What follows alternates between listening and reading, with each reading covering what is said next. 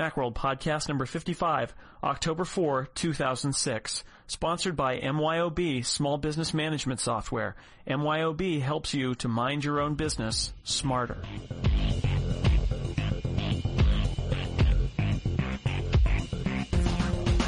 Welcome back to the Macworld Podcast. This is Macworld Editorial Director Jason Snell filling in for another few weeks for Macworld Podcast host Christopher Breen.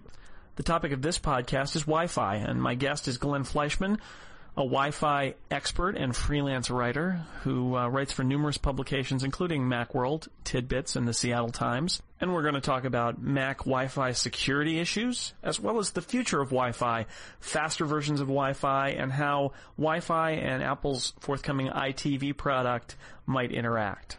Hi, Glenn. Hi, Jason. So you, you, uh, I believe you were one of our first, if not our first, MacWorld podcast guests. So it's great to have you back. Thank you. We, we talked. Yeah, this first podcast was uh, about Bluetooth 2.0 plus EDR because that was um, that was very exciting at the time. Hot, hot, hot. Well, I, am calling you now and, and, and talking to you in, in your role as expert about all things Wi-Fi. And and if you'd like to give a plug, you you have an excellent website in which you give Wi-Fi networking news. That's and it's strangely called Wi-Fi networking news because I isn't that interesting? I like to be obvious. Yeah, Wi-Fi netnews.com, no hyphens. Yeah, it's a daily news reporting site, and it's been great because uh, when I started it about five years ago, I had no idea there would actually be enough news to report on daily. And there's there's so many different areas. I know we're going to talk about a like sort of Mac specific ones. There's so many different areas in which Wi-Fi and then broader issues of wireless data. There's every newspaper in the article has, a country has an article about some kind of wireless data every day now. It seems. It's amazing. It's amazing how far we've come since uh, Apple employees were walking through the aisles at Macworld Expo with those uh, first iBooks, which is the first I'd ever heard of of Wi-Fi. Yes, when it was exciting to walk around with a laptop and a, you're holding an iSight camera in one hand and doing wireless iChat, but now you know it's integrated. It's much simpler.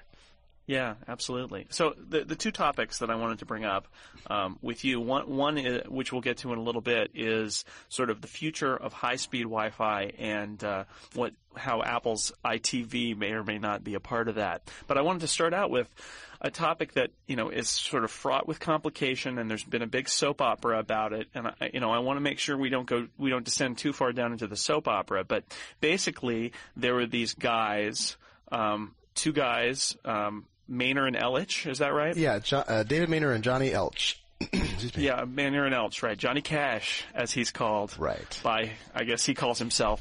Um, and me. and they were they were at a at a, a security conference, and I guess didn't publicly demonstrate, but sort of played back a, a videotape of them using uh, basically hacking into a MacBook um, via a, a, a Wi-Fi connection. Is that the sort of simplistic description of that? Yeah, and what's been confusing about the whole issue is that like even that basic description, it's like, okay, how many provisos do we have about it? What, what you know? Okay, so let I, I want to back up one second and say, so what is the responsible way to report security flaws these days in an operating system or software? Like, I think that's been one of the fundamental questions that's been shunted to the side and maybe part of the issue is, is typically, these guys are security researchers. Maynor works for a firm called SecureWorks. It's in the middle of going through a big merger and they do security reporting work with corporations and produce reports and such. And Johnny Ellch just got out of um, uh, graduate school and he I don't he just got a job. I don't know for whom, but these guys are serious security researchers and they found a bunch of uh, flaws in the past.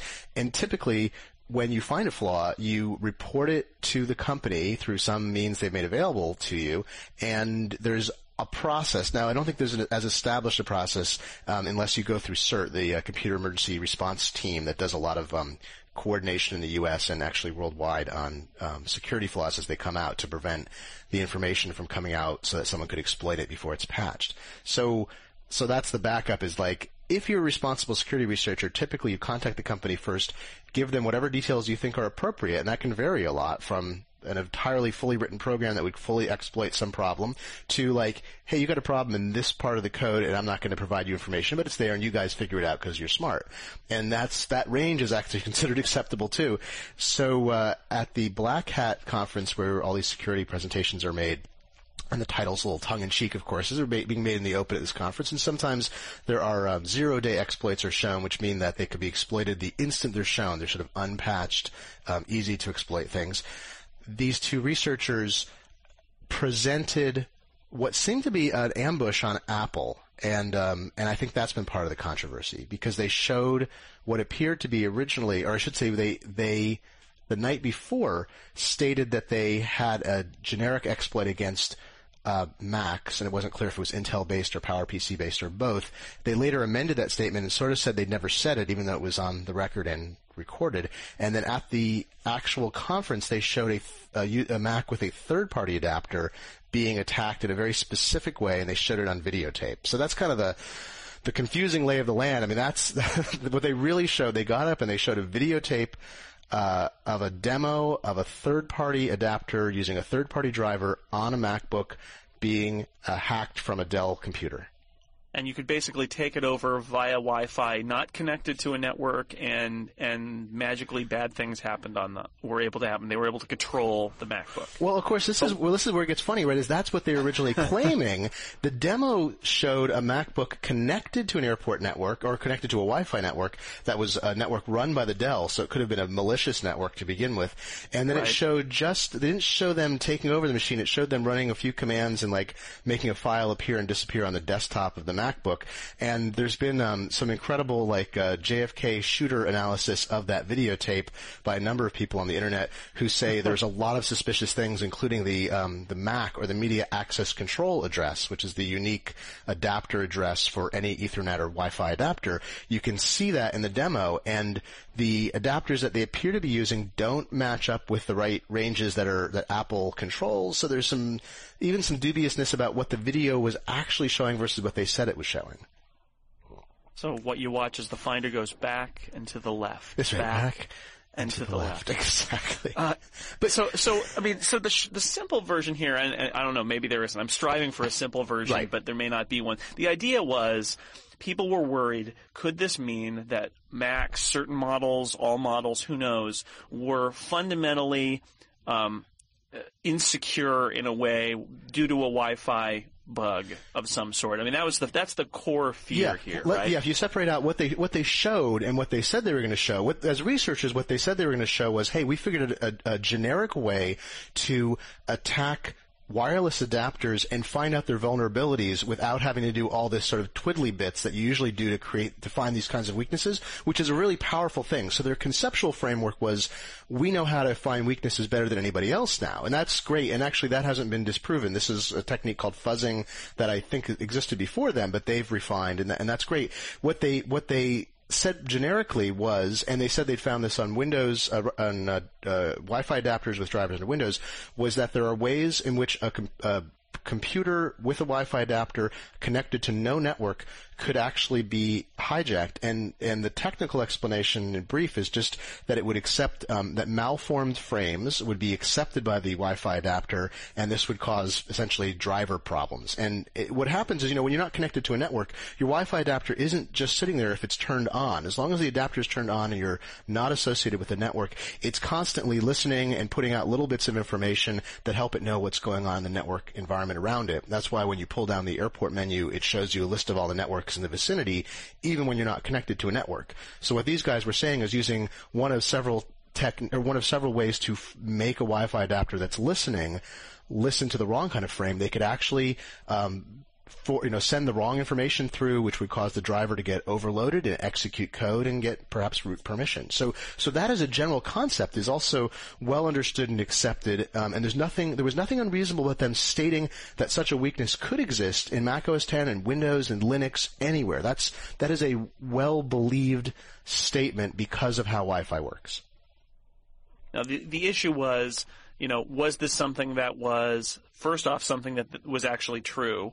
Um, because they they um, only seem to perform it in a canned sort of demo environment. Right. And it was unclear whether it was a stock system. They were using this third party Wi-Fi adapter, which adds another level of kind of bizarreness to it since there's a stock, there's Wi-Fi that comes with the MacBook and they chose not to use it. And then their story has changed a little bit from, de- depending on who they talk to. They talked to a guy from the Washington Post. They've made some public pronouncements on mailing lists. And so the big question has been, you know, is this real? Is this not real? And if it is real, what is it trying to tell us? And, and, and it seems to me that um, following the soap opera, they, that they were never really that forthcoming with details. Uh, although they did they say that that was because they were trying to work on it behind the scenes, or just because they wanted to be mysterious? Well, this is where it gets confusing because there aren't many first-party statements from them about it. I think what happened is after the kerfuffle at Black Hat, where Apple got really peeved because they found out about. I think the engineers at Apple, from my understanding, the timeline only heard from these researchers, if you believe this part of the timeline, a day or two before Black Hat. Apple publicly says they only heard about the exploit at Black Hat. They later, Apple later, made SecureWorks, which is David Maynor's employer, clarify that the demonstration only showed a third-party adapter being hacked, and um, and, and, it's funny. Like you could say their story changed. I was saying that for a while, and then I realized we haven't got any direct statements from them because I think David Maynor's employer wanted to avoid like you know bad reputation and lawsuits, and sort of has clamped down on what's being released. One of the two researchers were supposed to present uh, just a few days ago at a conference in San Diego called ToorCon. It's another security uh, event. They were supposed to present what they said was the real information, you know, uh, and they were not allowed to present, or I should say, David Maynor's company did not allow him to present um, any evidence. So, I mean, here, so here's the part of the timeline that, that did happen is they uh, described this problem. They showed a third-party ha- or hack using third-party wireless driver and adapter on a Mac, and then just a few weeks ago, Apple released three patches that do in fact patch the generic problem, um, or, or I should say the general problem of these malformed frames that could cause privilege escalation, as it's called. But Apple denies and has denied in very specific terms that the researchers or SecureWork provided them any specific information, or really, in some cases, they've said any information whatsoever that led them to actually dig this up. They just had a bunch. Apple says we had a bunch of engineers. We set them loose on this and said, find any weaknesses, and if you do, we'll patch them. And that's what Apple said happened. So we're we're kind of in a match over who gets credit at this point. So, so, so to back up uh, a little bit to the to the I don't know if, if it's the fifty thousand foot overview, yeah, but at least it's like a thousand foot overview. What where where we end up is that Apple released uh, a software update for Wi-Fi that patches some security holes that they that they feel that they've found, but um, it's at, it's either unclear, depending on who you ask, or or clear that it isn't the same problem as that what Maynor and Ellch found. But right. so so there's some some debate about whether um, perhaps they caused Apple to investigate Wi-Fi security and release a fix, but Apple seems to say this the fixes that they that they're making are not addressing whatever um, Maynor and Ellch claimed to have found. That's I think that's exactly right. Is that Apple would not have investigated this without this prod because Apple was unaware of these any specific problem in the drivers, and they're always doing security testing, and they get reports. And there's a lot of interest in stress testing Wi-Fi, and Apple's using commodity drivers. Um, they're they're adapting code from FreeBSD. So there's a lot of knowledge. Like you could say, Apple has sort of this black box part that's kind of their secret sauce that's on top of all this open source and free software that they uh, that they use. But uh, in the Wi-Fi side, there's actually quite a bit that's shared um, both on the chip and driver side with other systems. So it's not like there aren't attacks. And in fact, there was a major FreeBSD um, attack demonstrated last year that was patched, and Apple ostensibly had already patched that from. And they even claim that Apple says that even the code they're using is a little different than the ones that were attacked anyway. But I think here's the fundamental point that's interesting. Um, I think this is why we're all so fascinated. This, by the way, is this was a really serious attack. This is one of the most severe attacks um, that had not yet been realized against Mac OS 10 that I can think of in its entire history. And, and of course, it was a it's a weak entry point. It's an uh, you know a driver from another party that's integrated with hardware that provides a path to the outside world. But if well, and imagine, I mean, if you think about it, imagine you know, Wi-Fi is turned on on every Mac right. basically that exists, right. and you think that when you're not connected to a network, you're you know, really in a black box, that you are secure. And in fact, this is the point of potentially of vulnerability. It's pretty scary. Right. And there was, you know, so the Apple's point was there was no exploit code out there. They, they're denying that Maynor and Ellch had any code that showed this or whatever. So let's, let's just say that's Apple's statement and it could be disproven if Maynor and Ellch are ever allowed to release stuff that shows that they had the information. So let's leave that aside. But so Apple says there's no exploit code. They found this preemptively and they strengthened their system without anything being out there in the wild or demonstrated demonstrated by researchers, as Apple says, um, to do it. But just imagine if Maynor and Ellch hadn't raised this particular issue, if Apple hadn't done it, and you had some really nefarious people, and they'd released code, you know, what you know, it's called zero-day exploit. They just push code out there with no advance notice, and suddenly anybody anywhere in the world who could download a piece of software could essentially gain root access to any Mac nearby them that had that was running the current version of you know 10.3.9 or 10.4.7. So I don't want to overstate it because we don't know how difficult it would have been to actually exploit those weaknesses that Apple just patched. It could have been, you know, it could have taken a year's worth of 50 people writing the code to make it happen. Who knows? Um, but the fact is, Apple, you know, this was the this is the most severe vulnerability I can think of that would allow uh, access without being attached to a Macintosh, like sitting at its keyboard, that's that's ever existed for uh, Mac OS 10. So, so yeah, pretty scary. Um, if if you know as a potential anyway to be pretty scary. Right, and it's uh, great so, that it did. You know, so nothing happened. I mean, that's the, this is where you have to say. Then you have to back up and say, some people complain about Apple's response to security vulnerabilities, and I think there's some justification to that at times. It depends on the particular vulnerability. Here's a case we have to say, okay, you know, you can argue all you want about how Apple responded to these guys, but within six weeks of either being presented with evidence, if you believe the researchers, some of their statements, or six weeks of being presented with nothing, Apple released significant patches that, that overcome what was a, what seems to be an unexploited vulnerability. So that actually seems like a pretty good response even if there's this issue now about credit for who reported it. Right. So once they knew about it, they they seem to have gotten on the ball about it mm-hmm. pretty quickly. So so the short version now for, for a regular person listening in who's not a security expert and not a not a, a Wi-Fi expert right.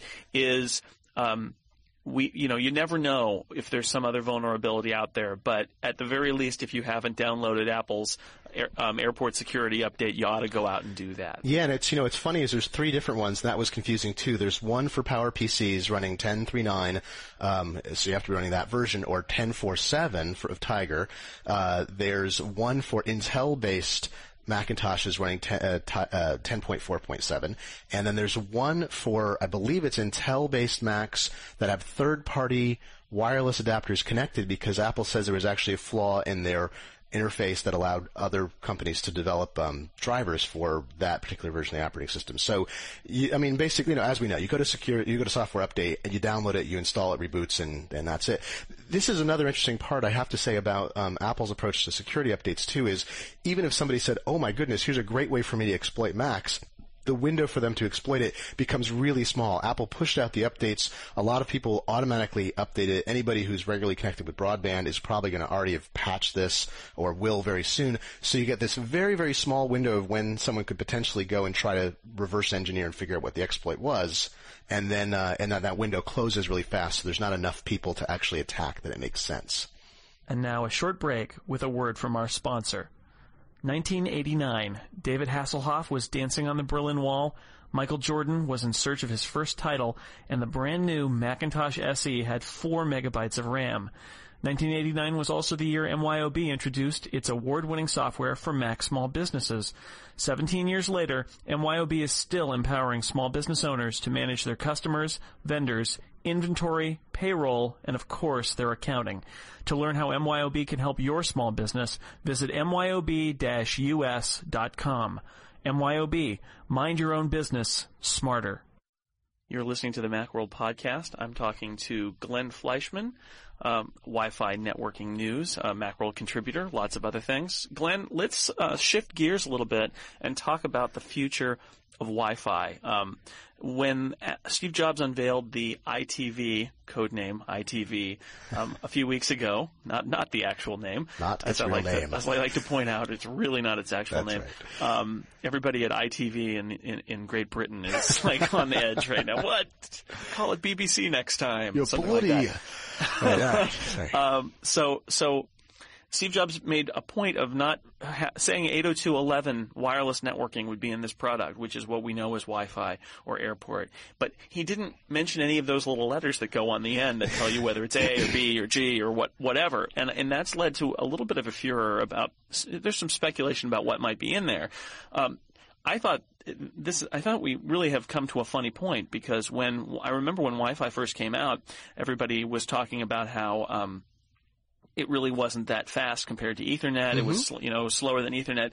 And, and all of a sudden, all the know-it-alls said, uh, made a really good point, which is, look, y- your connection to the internet at home is always going to be the gating factor. Right. It's highly unlikely that some regular person at home is going to have an internet connection that's going to be faster than their Wi-Fi connection. And, and that's still true today, I think. But, but, um, what's gotten interesting is when you start talking about, okay, we're not talking about pulling data over the internet. We're talking about having movies or music on a computer in your house and then wanting to play it on a TV in another room that all of a sudden, um, you know, you, people start to wonder if Wi-Fi has really got it. Now, does Airport Extreme 802.11g, is that fast enough to stream video from, let's say I've got an iTV, theoretical iTV in my den and I've got a, I've got a Mac in my, in my uh, office. Is 802.11g fast enough for that? Well, it, okay, so I have to give you one of these um, non-answer answers, which is like yes and no. It's there's there's fast enough and there's good enough with uh, networking. So fast enough is is the raw bandwidth um, enough? And the answer is yes, absolutely. You know, 802.11g. Apple's selling the most bare bones version of 802.11g. They've got no proprietary extensions like a lot of other companies have layered on top to improve speed and other factors. So Apple's version is it's 54 megabits per second of raw data, and in a real network, you usually see excuse me, over short range, usually see about 20 to 30 megabits per second, somewhere in that range. That's plenty for, you know, H.264 compressed video, for MPEG-2, for all these different things. You could stream full motion, full screen, HD quality, you know, at least one stream with that kind of network. So that's the fast enough part. The good enough part is that video is highly susceptible to any kind of degradation, uh, just sort like voice, but even more so. So, you know, you're talking on a voice handset that's connected to a Wi-Fi network, which is a big new deal these days too. Excuse me. And um, if there's any delay in any of the packets, or there's a network dropout for two seconds, well, you know, your voice conversation sounds terrible, and your video, you get this big black screen. Even with buffering, you might have that. So there's uh, there are companies that have created proprietary technology that overlays the Airport Extreme flavor of Wi-Fi and smooths out it's called um, well what it's called is quality of service or QoS, which is a way to ensure that certain data packets ha- are more important than every other. You know, so the animal farm thing, it's uh, all animals are created equal and some more equal than others. Is well all data is equal except video and voice data is more equal than others. So you're downloading a giant file off the internet. Well that's less important than keeping that streaming video thing going along. And so far apple doesn't have that technology embedded in airport extreme and that's going to be one of the issues with uh, whether video would work over it, even though it has enough speed. So that's I now giving, giving you the yes and the no on that. I hope. Well, and then I, I need to microwave a burrito, and the whole thing goes to hell, right? I Exactly. Mean, that, another issue with this is that you know you're relying for a consumer application. I mean, this this happened to me. Um, we have a, a wireless uh, audio streamer in our living room, and and we were listening to some streaming internet radio, and my wife turned on the wi- microwave and said. Okay, the music just stopped. Something wrong with the computer, and I, I sat there and I thought for a minute, and I realized the microwave is going, and that's probably sometimes that's enough. A little scary, isn't it? Well, you know, this is the thing. My, uh, uh, water is a dipole molecule that vibrates uh, two and a half or two point four billion times a second um, when you turn on a microwave oven. The the microwave oven is switching at the same frequency that Wi-Fi works at, which always baffles people because there are such different kinds of technology. Because the microwave oven, it's it's actually causing friction. It's making water molecules molecules um, rotate their magnetic poles really quickly, and that friction causes the food to heat up. But of course, that's sort of like junk noise to a Wi-Fi receiver.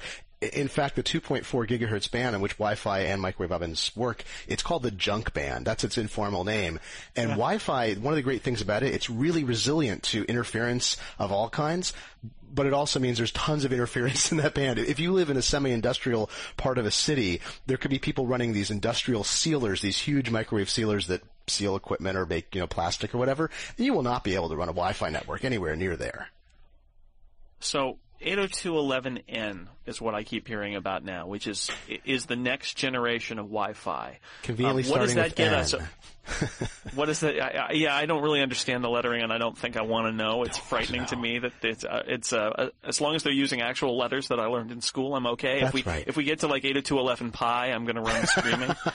um, so what is 802.11n? When's it coming, and what does it get us?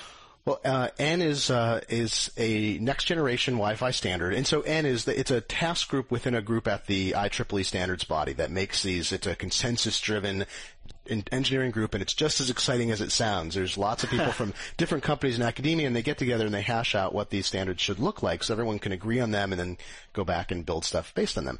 And so Task Group N, uh, they were tasked about two years ago with, okay, Wi-Fi really isn't fast enough to be competitive with a wireline network. We need Ethernet-like speeds out of Wi-Fi, especially as Ethernet gets faster and faster. With you know gigabit Ethernet really typical these days, and Ethernet gigabit Ethernet uh, switches really inexpensive.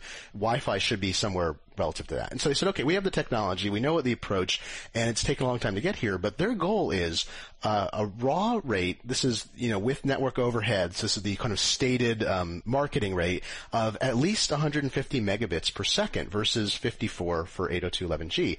Now here's the cool part: the the real throughput should be over 100 megabits per second, or four to five times faster than what Airport Extreme can deliver on a good day today. Um, and and even beyond that, that's the like the minimal lowest end version of 802.11n, which will come out um, some versions of it we should talk about when it's coming out. That'll, that's sort of a long story, but we'll do a brief version. Um, some versions of 802.11n that will probably come out not until 2008 will have all these optional extras on. They will run as fast as 600 megabits per second uh, raw speed with 200 to 300 megabits per second of real throughput. And that starts to get you up there where you're actually pretty close to gigabit ethernet. And in an office like a graphic design office or an office that's doing large amounts of file transfer or network operations, uh, then wireless becomes a real alternative to a wired network with a lot more flexibility. Unless you've got somebody running an industrial microwave sealant next door. Darn those industrial sealants! You gotta, they'll be for that. So um, now the timeline. So this is the ugly part, right? You can actually go to the store right now and you can buy equipment that's labeled Draft N on it, meaning that it's based on a draft, a not a released version of this 802.11n standard the fundamental problem is nobody agrees on the draft. It's a draft. It's not final. There's tons of disagreement. There's fundamental disagreements. So um, back in uh, early this year, draft 1.0 was agreed on by this group as the basis to do additional work to achieve a final version. A lot of manufacturers, chip makers said, close enough. We're going to push equipment out because consumers are demanding this and we want to get it out in the market. So draft N gear is still pretty buggy. All the magazines that have reviewed it, you know, sister publication PC World has done some extensive reviews of early draft N gear, and not only does it not have Mac drivers, we just start there, but it also uh, doesn't really interoperate well. You can't get two devices, even with the same chips from two different companies, and get them to work together as well as you'd like. So basically, you, you would need to buy, and they won't even run on the Mac, but you would need to buy sort of like uh, two boxes from Linksys and connect them together in order to get it to work. Yeah, exactly. And that's, and so from, you know, basically from the Mac standpoint, this is a non-starter right now, and even if you're a Windows or Linux user, if there's Linux drivers, uh, you're tied into what is now a very expensive technology that, and it's some of the, the benefits of N. Oh, I'm sorry. So N has speed, but it also has distance. It uses multiple antennas, an array of what's called multiple in, multiple out, or MIMO antennas to achieve much greater range. And you can buy on the market today 802.11g gateways with MIMO antenna arrays attached that will achieve range that's far better than these draft N devices. So for like under $100, you can buy a device, a gateway that works better than the $250 early, non-compatible, non-standard Draft N gateway. So th- this does, has been very frustrating. Doesn't that range mean that we're going to have um, more interference problems when everybody's got 802.11n? That is such a marvelous question because that would be the, that's the logical conclusion. And here's where the, here's where that turns out not to be so. Is that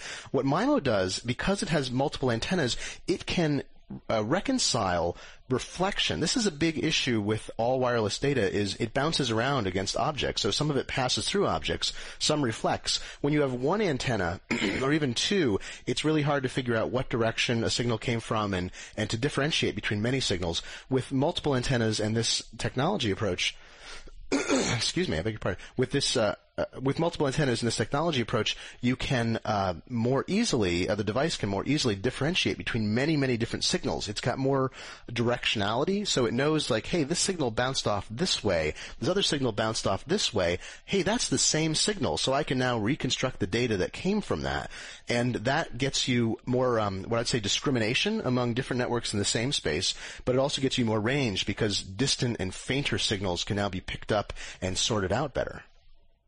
Well, sound, sounds good, but is this going to be a product that we see? Um, you know, a final product next year sometime? Oh, don't I wish? Well, the, the original projections were like late 2006 for final standard, like last year were the predictions. At this point, we're looking at 2008 for the final standard being signed off by the whole IEEE standards body.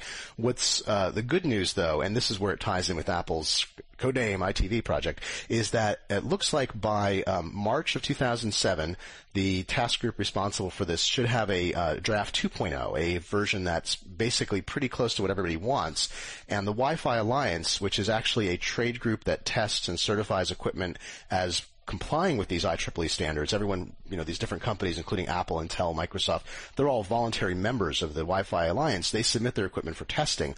Uh, to get the Wi-Fi seal on it. So the Wi-Fi Alliance is going to certify and test equipment based on this interim draft in March, and they'll do that probably by the end of uh, spring of 2007. So, uh, and then they'll do another version a year later when the final version's approved. They'll do another certification for final N products as well, and there's expected to be some only some slight differences at that point. Probably the faster speeds being the big one.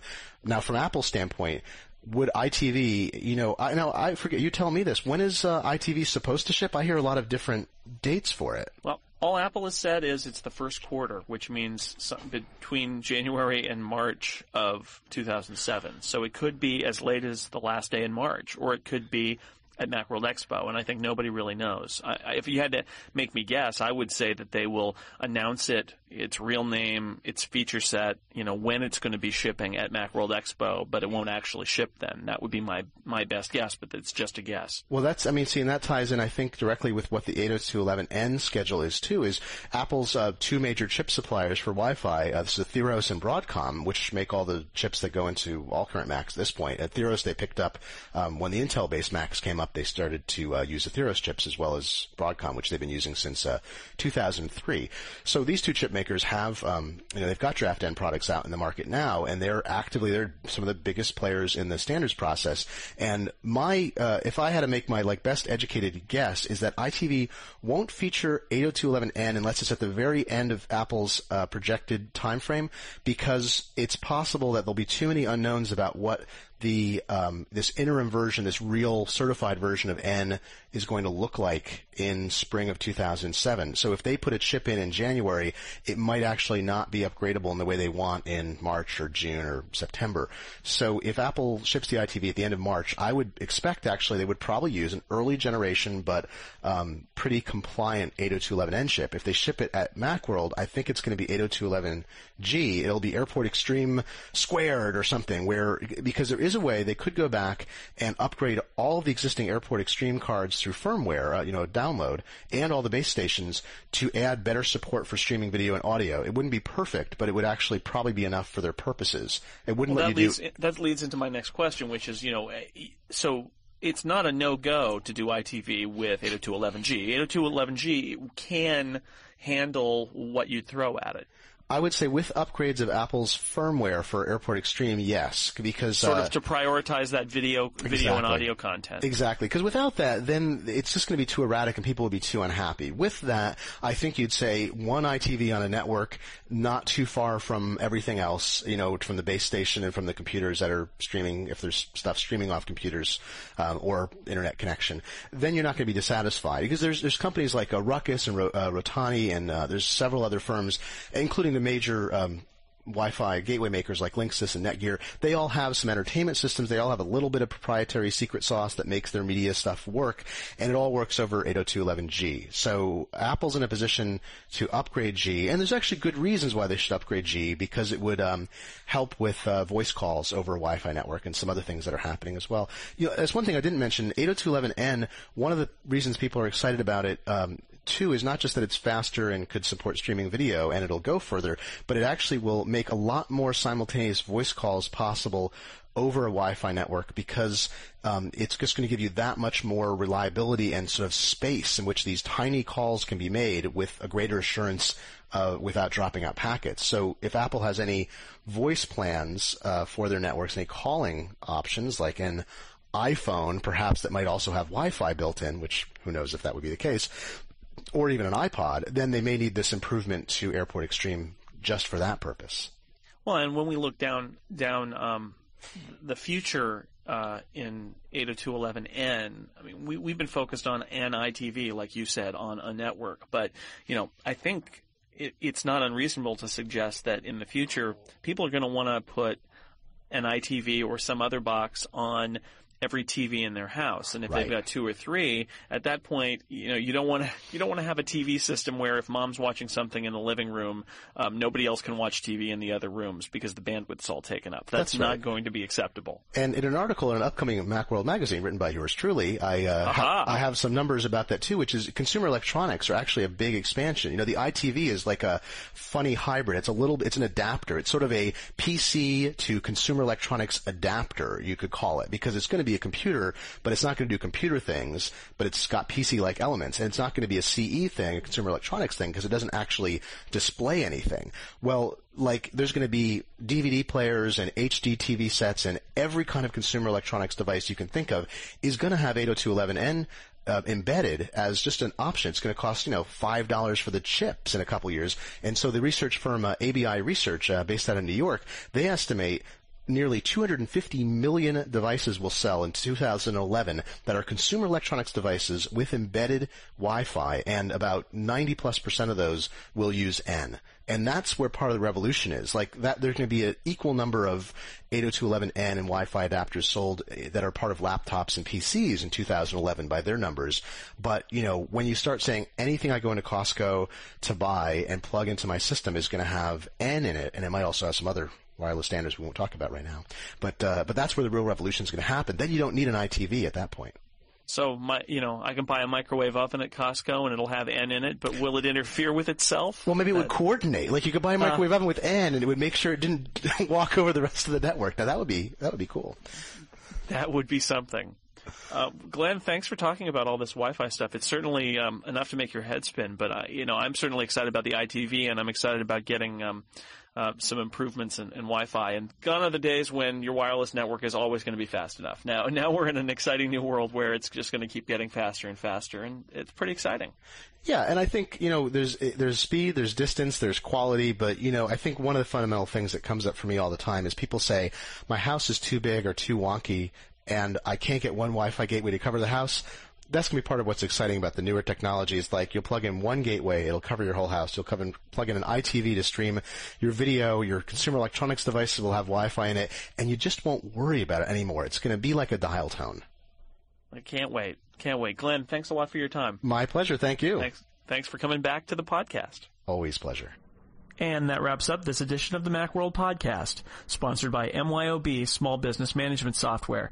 MYOB helps you to mind your own business smarter. Thanks for joining us. Thanks to our sponsor, and we'll see you again soon with another edition of the Macworld Podcast. Signing off, this is Jason Snell, Editorial Director at Macworld.